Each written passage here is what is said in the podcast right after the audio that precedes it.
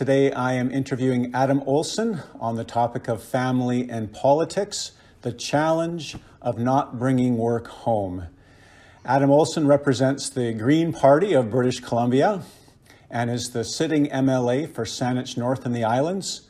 First elected in 2017 and now re elected with one of the largest majorities in the province in the most recent election here in BC in 2020. Before provincial politics, Adam was a two term Central Saanich councillor and small business owner. He was born and raised on Tsartlip First Nation in Brentwood Bay and is a member of the Tsartlip First Nation. Adam and his wife Emily have two children, Silas and Ella. He routinely coaches his son's community soccer team and leads efforts to protect and improve the Salish Sea and the Saanich Inlet. Adam, welcome.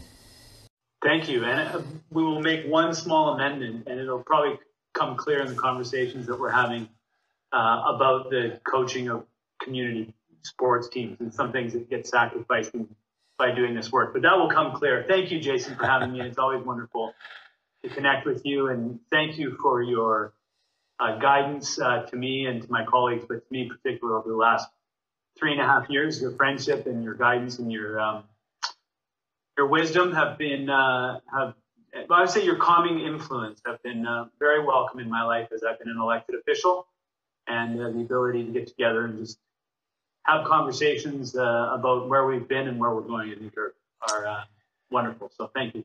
And thank you. Uh, so enjoy your friendship. Um, so, Adam, we're talking about family dynamics and politics today. So, take us back to your boyhood, a fond memory of growing up on the west coast of Canada and in the Tsartlip First Nations.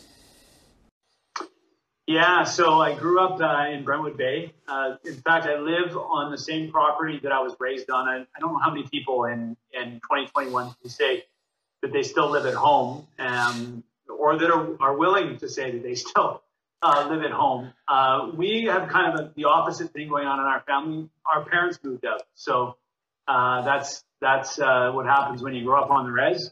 Uh, the, the family property is uh, gets handed down to the kids, and and so my sister lives in the house that we grew up in, and I built a house in my backyard, and we share the property together. My my youngest sister moved out and lives with her husband on their family farm. In, in, fact, on, on the family farm that Corey was raised in. So we don't go too far.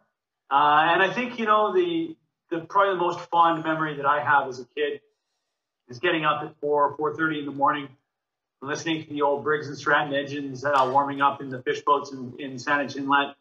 And my dad was a guide fisherman, and we owned a, a garden maintenance company. And we also owned a company called Mount Newton Indian Sweaters. And so many of our days started uh, as as many days uh, in our um, ancestral past, heading out onto the water and seeing if we could catch some fish. And uh, you know, I think those are the fond memories. But I think some of the work that, or some some of the memories that informed me and my work and why I decided to get into public life uh, was the fact that I'm the last generation that could say that they could get up and go out into the Saanich Inlet and catch fish. Uh, if I was to do the same thing with my kids these days, uh, they're just not there anymore. And so these these kind of um, uh, memories can leave a lasting impact on you. And so here I am doing this work. But I think those days with my dad in the boat on the Saanich Inlet, just bobbing back and forth, um, are certainly fond memories for sure. Wonderful. And so, Adam, we know that uh, politics is uh, the timing in politics is critical when to jump in and when to stay out. It's one of those big challenges for aspiring politicians. It's 2013. Silas and Emma, your two kids, are very young. Tell us about that conversation you had with Emily when you decided to run for the BC Green Party. Um, well, actually, that, the, the conversation started in 2008 um, when I first ran in, in municipal um, in municipal politics. And I think that it's important uh, not to derail the, the, framing of your question, but to note that every single election is a new should be a new conversation. I think there's this good. there's a uh, an expectation in politics that you have the conversation once, and then every time you run after that, uh, well, it's a foregone conclusion. Of course, you're going to continue running. This is the career. I'm a firm believer that every time that you're um, making a decision to put your name on the ballot, it's a new decision. And certainly there's a lot of experience and there's a, there's a lot of work and a lot of effort and a lot of people have invested their time in you as an individual to get you elected the first time. But you should honor your family every time because things change and the relationships with your partner, the relationships with your children, or the relationships with your community change.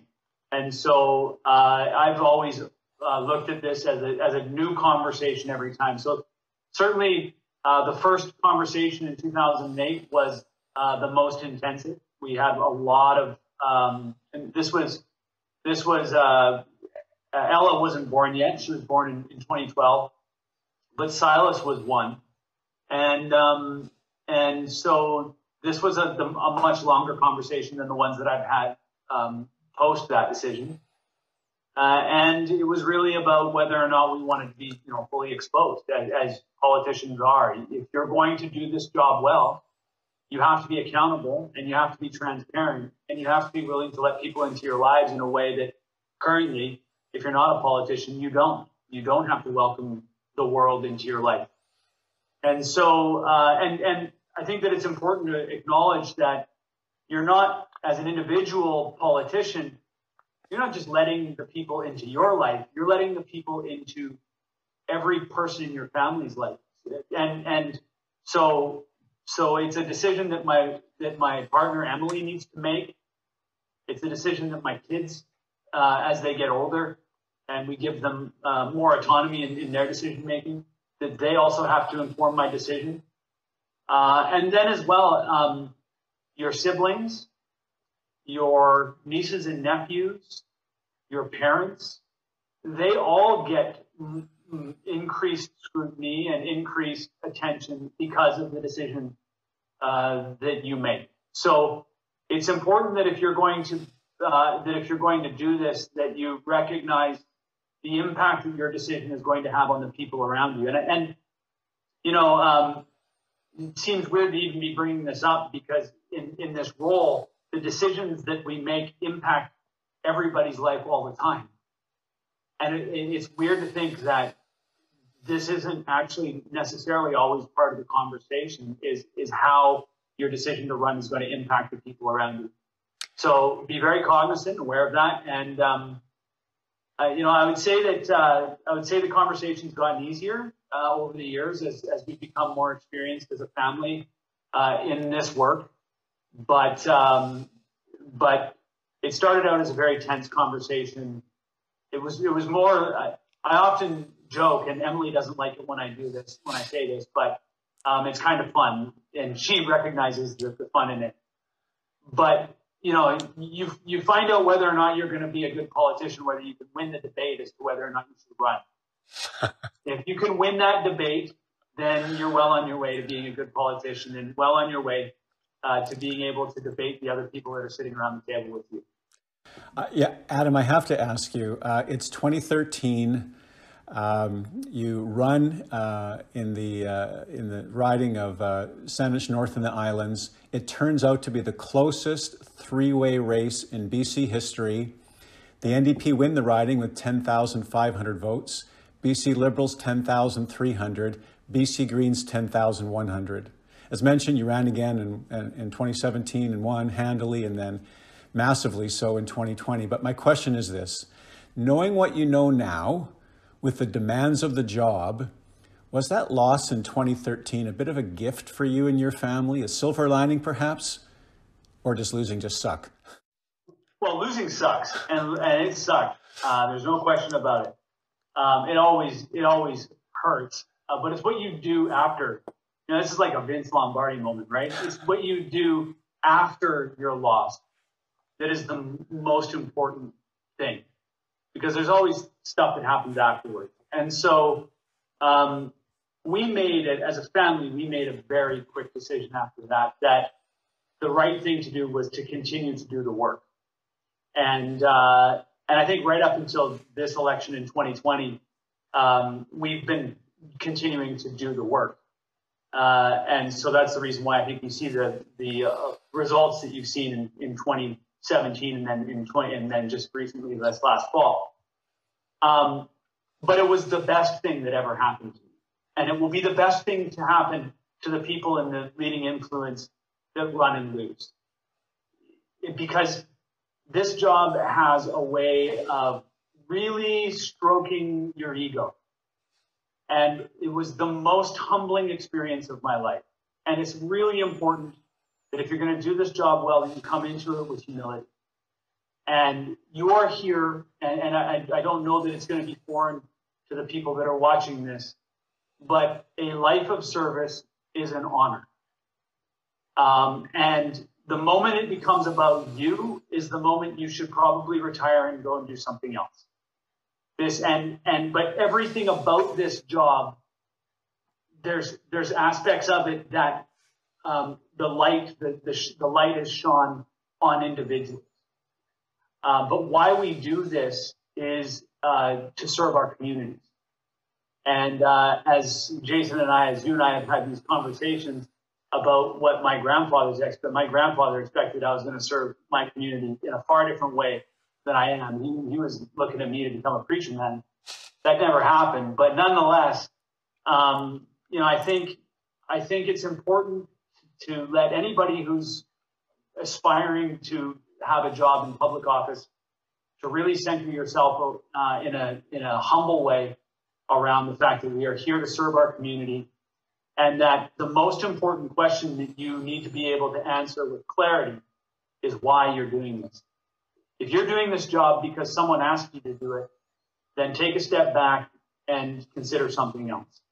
If you're doing this job because you have a passion to work on behalf of your community to improve it, to make it a better place, um, then I think you, and you can answer that, that question clearly, it's going to help you with your family. It's going to help you with all of the other people around you as to why it is that they should support you. And, um, and if, and you will be blessed if you lose the first time, uh, and you still have the desire to do it. That will be a blessing for you. And, and it has, it had launched me. That loss launched me. It was the best. I didn't know it at the time, but it was the best result from that election. I had a lot of maturing to do. I had a lot of learning to do. And that four years gave me the opportunity to do that. Um, it's when I first started to show up around these these halls, and, and we met each other the first time during during that period. And I think that you know it's it's uh, uh, you will be lucky if you lose the first time and you still have a desire to do this because you'll come back much stronger. Well said. Uh, let's uh, change gears a little bit here. Um, Bob Dylan penned a song years ago called "The Times They Are Changing." And we are certainly seeing that in uh, politics in Canada today the old school politics of this is a career for the middle aged white man. Uh, fast forward to 2021, and there's this ever increasing diversity. Uh, we see nursing moms with babies in the legislatures of Canada, in the chamber. Uh, a lot of barriers. a lot of barriers are being broken down. Um, my question for you, as an Indigenous person, what did it feel like to be drummed into the BC legislature on the day that you were sworn in in 2017? Uh, well, it took the humility of losing the, the time in 2013, and and uh, it showed me what what a, a real humbling experience is. Uh, I came in in for um, Satanich, uh, regalia. Uh, I had my cousin paint me uh, before I came in. Uh, I was wearing a, bl- a, blanket that was given to me uh, by our chief and a, and a headdress of of an honored person. Um, and those were the first time that I was that I had earned the right to be able to wear those. Um, to have my elders around me, my father, and my uncles uh, around me, and, and, bring me in with their drums and their songs was a, a very powerful experience uh, for me. I've got a, I've got a series of pictures from a, a photographer that was there on that day, and and the look on my face I think says it all, just in terms of how I had just this serious look on my face because what was happening was serious.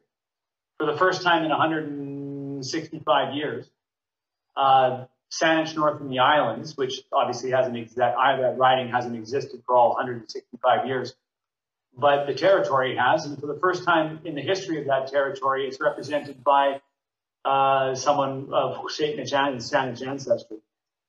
Uh, every time I look down at my desk and and you're often in the gallery there. But every time I look down at my desk, there's a little nameplate that says Saanich North and the Islands, and that's how I'm referred to in the legislature. You, you don't refer to each other by name unless it's a mistake, um, which I've done. Um, but you're you're you're acknowledged as the place that you represent, and every time that it's mentioned, I'm I am acknowledged and, and I represent uh, the place of my ancestry, and um, it's a uh, it's a it was a fantastic experience, and uh, you know just in, in in speaking to the to the diversity, I think um, one of the things that we have to reconcile as we as we go forward here is that you know it's not that it's not just that the the the face of the of the of the politician is changing because there's a there's uh, well the face of the politician is changing because there's there's a growing sense of the diversity that we have and that that the the the the tables that we sit around to make decisions need to reflect the diversity of the communities that they're to represent. Uh, unfortunately, what often happens is, and I've been involved in recruiting candidates for political parties for the BC Greens. And um, as it turns out in our society, the demographic that you pointed out, the middle aged white male, are often the most prepared to set aside everything that they everything that they're doing and say, yeah, I can set that aside and I can run. And so one of the things that I think that we have to acknowledge and, and, and recognize is that if we're serious about that diversity, and I think we are, I certainly am, then we need to be able to find ways to support that people of those diverse communities, of those diverse demographics, to be able to set aside life. And if you are a young mom or a young dad, or if you are a recent immigrant, or if you're, you just think of all of the different, if you're an, an indigenous leader, to be able to set aside life. Uh, it took, and and if, if, you just even take a look at the at the uh, the challenge that that it took me to get elected, it took me a, a total of five years.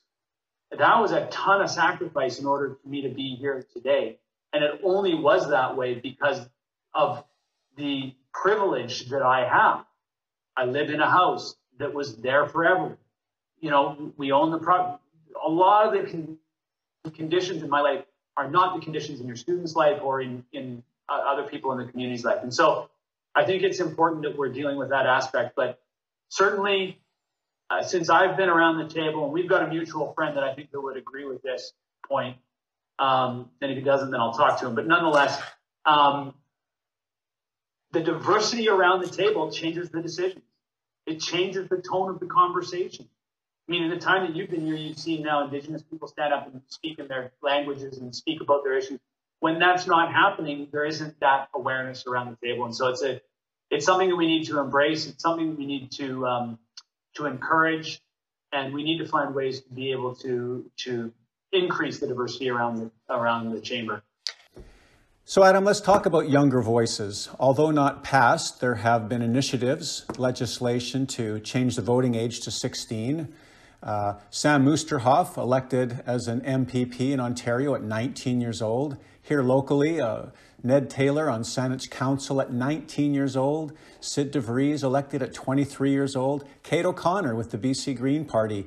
She announced her candidacy as a 17 year old and ran as an 18 year old. So, my question to you is this What would you say to our Lead Well students, those who are under 30 or who have younger families at home, staying with our theme, they're considering a run for office. What do you say to those ones?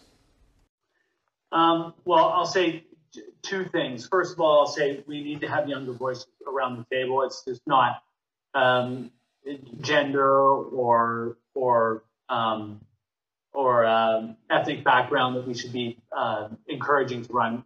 Age is, an, is another um, demographic that we need to be encouraging to be around the table. Uh, you know, I uh, I have Kate, o- Kate O'Connor's working in my constituency office now. She did such a tremendous job uh, during the election. Very very impressive uh, person. And um, following the election, uh, I asked her if she'd come in and work in my constituency office. And um, I can tell you that the perspective that she brings is incredibly important to be informing decisions. Uh, if you know, it's so easy for us to say, well, you know, this generation is going to be the generation that inherits the decisions that we make. Well, why is it not that this generation is the generation that helps us inform the decisions that we are making? If they're, if you are going to inherit it, then we need your voice to inform it. Uh, and so I think that it's really important that uh, we find ways to be inclusive of, of younger uh, people into the political system. I had a I had a wonderful conversation with a woman on the street during the election who said, "I just don't think that that that uh, Kate O'Connor should be making the decisions for our province." And I said, "Well, neither do I." I said, "And I can promise you that Kate O'Connor alone will not be making the decisions for our province, but Kate O'Connor's voice at the table with 86 uh, other colleagues, representatives, together informs the decisions that we make together and we move uh, forward. And the lack of that voice is very obvious in, in the outcomes of the policy discussions that we have. Uh, it's a massive blind spot. The, the second piece of this is that it's very, very difficult for young, for young families and young parents to do this work. Um, other than, uh, and, and I think uh, it's, but just as difficult as it is, it is imperative that we have the experience of of uh, young parents and young with young families, because when it comes to when you think about um, when it comes to uh, education or childcare, um, if you have people who are if, if you have grandparents making decisions about the childcare needs of our province, you know they, they might have a sense of it because they've got kids with with kids, you know they've got grandkids uh, but they don't have the lived experience. They don't have they don't have the understanding of what it's like to raise a kid in 2021 or 2024. So you know, I think that um, I think that political parties have to do a better job of, and we're starting to see a, a little bit more of, of it. Um, I, I kind of joked when you're asking the question the first time uh, when you're talking about the babies and the and, and breastfeeding moms in the in the legislature. That is happening. And those children are called strangers. And nobody's allowed, no stranger is allowed in the house. That's the official language. And you technically, Jason, are a stranger in the house. You're not allowed on the floor unless you're elected there or invited. Uh, and so when we passed the, the, the change that allowed strangers in that on the floor, it was uh, for mothers to be able to bring their children in. And it was, it was, um, it was an, it's an important change. And I think, um, I think the more we can make our elected offices and our and our uh, the, the decision making rooms, the chamber that we work in, reflect real life, the better the decisions and the outcomes are going to be. Uh, if, if, it only reflects a very small segment of society, if it only if, if it only respect, um, reflects privilege, then it's going to be blind to all of the other uh, aspects of society that uh, that struggle and, and that don't don't they don't share that experience. It's very good. Um, let's go back to the family. Um, you know, the, the classic nine to five job versus the 24 7 job of being a politician. Uh, in BC, uh, you are only one of a half dozen MLAs that gets to go home every night. I would imagine that the advantages outweigh the disadvantages to that. What does coming home at the end of the day look like for you? Um, how do you turn it off? Has that been challenging for you? Any insight there for us? Um, yeah, so first, in classic politician style, and answer a question you didn't ask. Uh, and I want to say that you saw the decision that Todd Stone just made recently to not run for the BC Liberal leadership. And I happen to think that Todd would have made a, a great leader for that party. Um, and I'm and I'm sad that, that he's not taking another run at it. Although I'm more happy for him than than I can express. The fact that he recognized that yes, there's priorities that we have in our careers, but there's also those priorities that we have in our families. Really, really important. Uh, and so when I saw the rationalization for that, I, I felt, I felt the process that he went through. I went through a very similar process last December when the BC Greens were running a leadership race as well. Um, and, and frankly, one of the benefits that I have that Todd doesn't is that you're right. I go home at the end of every day. In fact, when we're done this, this, this, uh, I'm in the legislature now. When we're done this discussion, I have one more meeting and then I get to go home and, and spend the, the, rest of the evening with my family. And uh, for, for everybody else, if you're in a different riding, uh, if you're taking this course and you live elsewhere in the province, part of the part of the really important aspects of decision making you're going to have to get real about is that for half of your life, you're going to be here in Victoria. You're going to miss volleyball games. You're going to miss the soccer games. You're not going to be able to coach. You're not going to be able to do the things that maybe you do. And you're going to have to find ways to reconnect with your family when you return on Friday afternoons or, or Thursday evenings. Uh, and you've got uh, a full day of constituency events on the Saturday and you've got to uh, get back on an airplane and fly to Victoria on Sunday afternoon. And um, it makes no sense to not be honest with yourself about what the what the reality of that job is. Uh, it will just cause you pain if you if you try to pretend like it's something that it's not. Uh, the worst thing that you can do is is is fall for what the political parties are going to tell you that oh it's just a it's like a 20 hour work week it's fine you know and just uh, you just come and you know most of the work gets done for you, and as long as you're here, you're you're fine. It's not the case. Um, and you know, in our in our efforts to try to recruit the best candidates, we try to make this job appear to be, you know, um, the best job that you could possibly get. And it's a pretty darn good job. I enjoy it. Uh, however, you have to be honest with yourself. You have to be honest with your family around you, or else uh, it will cost you your family.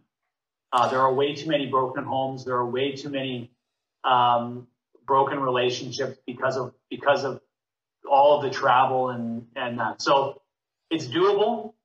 These are all conflicting aspects of this work. We want to get more young families, but by nature, you have to be out of the city. How, how do you rationalize that? That's got to be tough.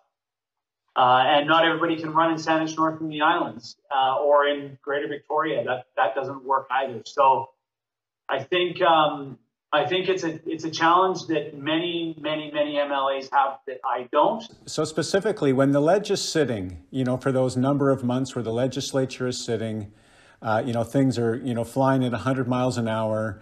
You get in your car, you roll home. Maybe it's five o'clock, six o'clock, seven o'clock, eight o'clock at night. Um, what does that connecting look like with Silas and Ella? Hmm. That's a good question. I, have learned that uh, during those times to leave my computer at work. Uh, I don't I don't bring my computer home. There's no I've already spent 12 hours here, 13 hours here. There's no reason why I should have to open my uh, computer up again. I think the the most important thing for a, a newly elected person who's very eager to make their mark in this job is to set strong boundaries. I think that's probably the most consistent thing and in the underlying narrative of what I've been saying here is you've got to set boundaries for yourself, uh, and, and, they have to be honest. You have to be honest with yourself. Um, you know, we're taught not to lie. Uh, and oftentimes we think about that in terms of lying to somebody else. It's very dangerous if you think that you can get away with lying to yourself because that comes back very quickly. And so uh, the reconnection happens. Uh, we, we've kind of shifted dinner later uh, which has made bedtime uh, more difficult because the energy is pretty high if you shift dinner to like 7 p.m. So the kids kind of eat a little bit and then dinner gets shifted and then bedtime gets shifted. And then we've shifted when you get up to, to accommodate for that. But connection is really important. Um, both Emily and I grew up with families that ate dinner together. And I'm very happy to say that other than, you know, maybe when I'm in Vancouver for a couple of days at a time, we eat dinner every night together. We get around the table. Uh, the point that I want to bring out in this is that you've seen how quickly days move here. Like, and as you know, like it's three o'clock in the afternoon before you know it in this place. You know, we're back up in the legislature. The question period just ended. Well, that's like the whole life when you're in session. A week will go by and you'll be like, what? how did that like? How are we at Friday in this constituency day again? So, you know, I think the most important thing, and we're still learning it, and it's going to be right to the day that I retire from this business, I'll be learning this. We have to find techniques and, and tools that help ground and kind of slow life down because it will move so quickly that before you know it, your one year old boy, when you got into politics, is now 13, meaning you've been in the business for 12 years and you're like, wow, that is a de- I never thought I'd have a career. Apparently, this is it. Your daughter that was one when you got elected the first, or when you ran the first time, you know, is now eight and in grade three, and you're just thinking, where has this time passed? And I think this is something that often older people lament is how quickly time moves. But in this business in particular, you can wipe out a week or a month and, and not even know it. This election that just happened, you know, we're already 100 days in. And, and the, I can tell you, the preparations for the next election have already started. And, and before, and it's like, well, that's way too early for that. No, it's not. Because if you wait, you're in real trouble because it'll be it'll be right there before you know it. So hmm. it's just a matter of finding these finding and creating habits that allow for you to slow things down, create some norms within your uh, create some norms within your family that allow you to continue to engage. And so if you're an MLA from outside the city, you might get home and, and flip Zoom on your on your uh, hotel TV and spend an hour just with your family engaging and having that face to face, how is school, all those things that you do around the dinner table, you might want to create some habits that allow for you. And we've got technology that allows us to, to at least fake it. And I think, you know, um, making sure that you set those, it took us, it took Emily and I, and I a while to, uh, to figure it out. And it hasn't always been, I make it sound really easy. It hasn't always been really easy. So I think, um, th- these are these are pieces of advice that if you can start doing them as soon as you get elected or you de- you're deliberate about it, uh, will make your your work in in this field much easier. Awesome. Adam, thank you so much for this time and for this interview. Any final thoughts you'd like to leave with our Lead Well students? No, I mean, I, I think um, I just want to emphasize that you have to be really clear on why you want to why you want to do this. Uh, if it's for power, please, please don't. We've got enough people in this business that are doing it for power. If it's for yourself, please don't. We've got enough people in this business that are doing this for themselves.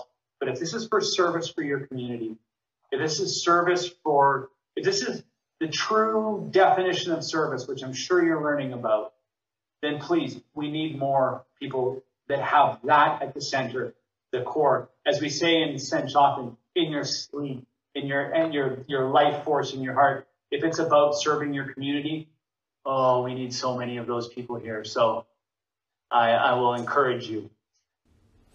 Adam Olsen, thank you so much for your time. Thanks a lot for yours. Okay.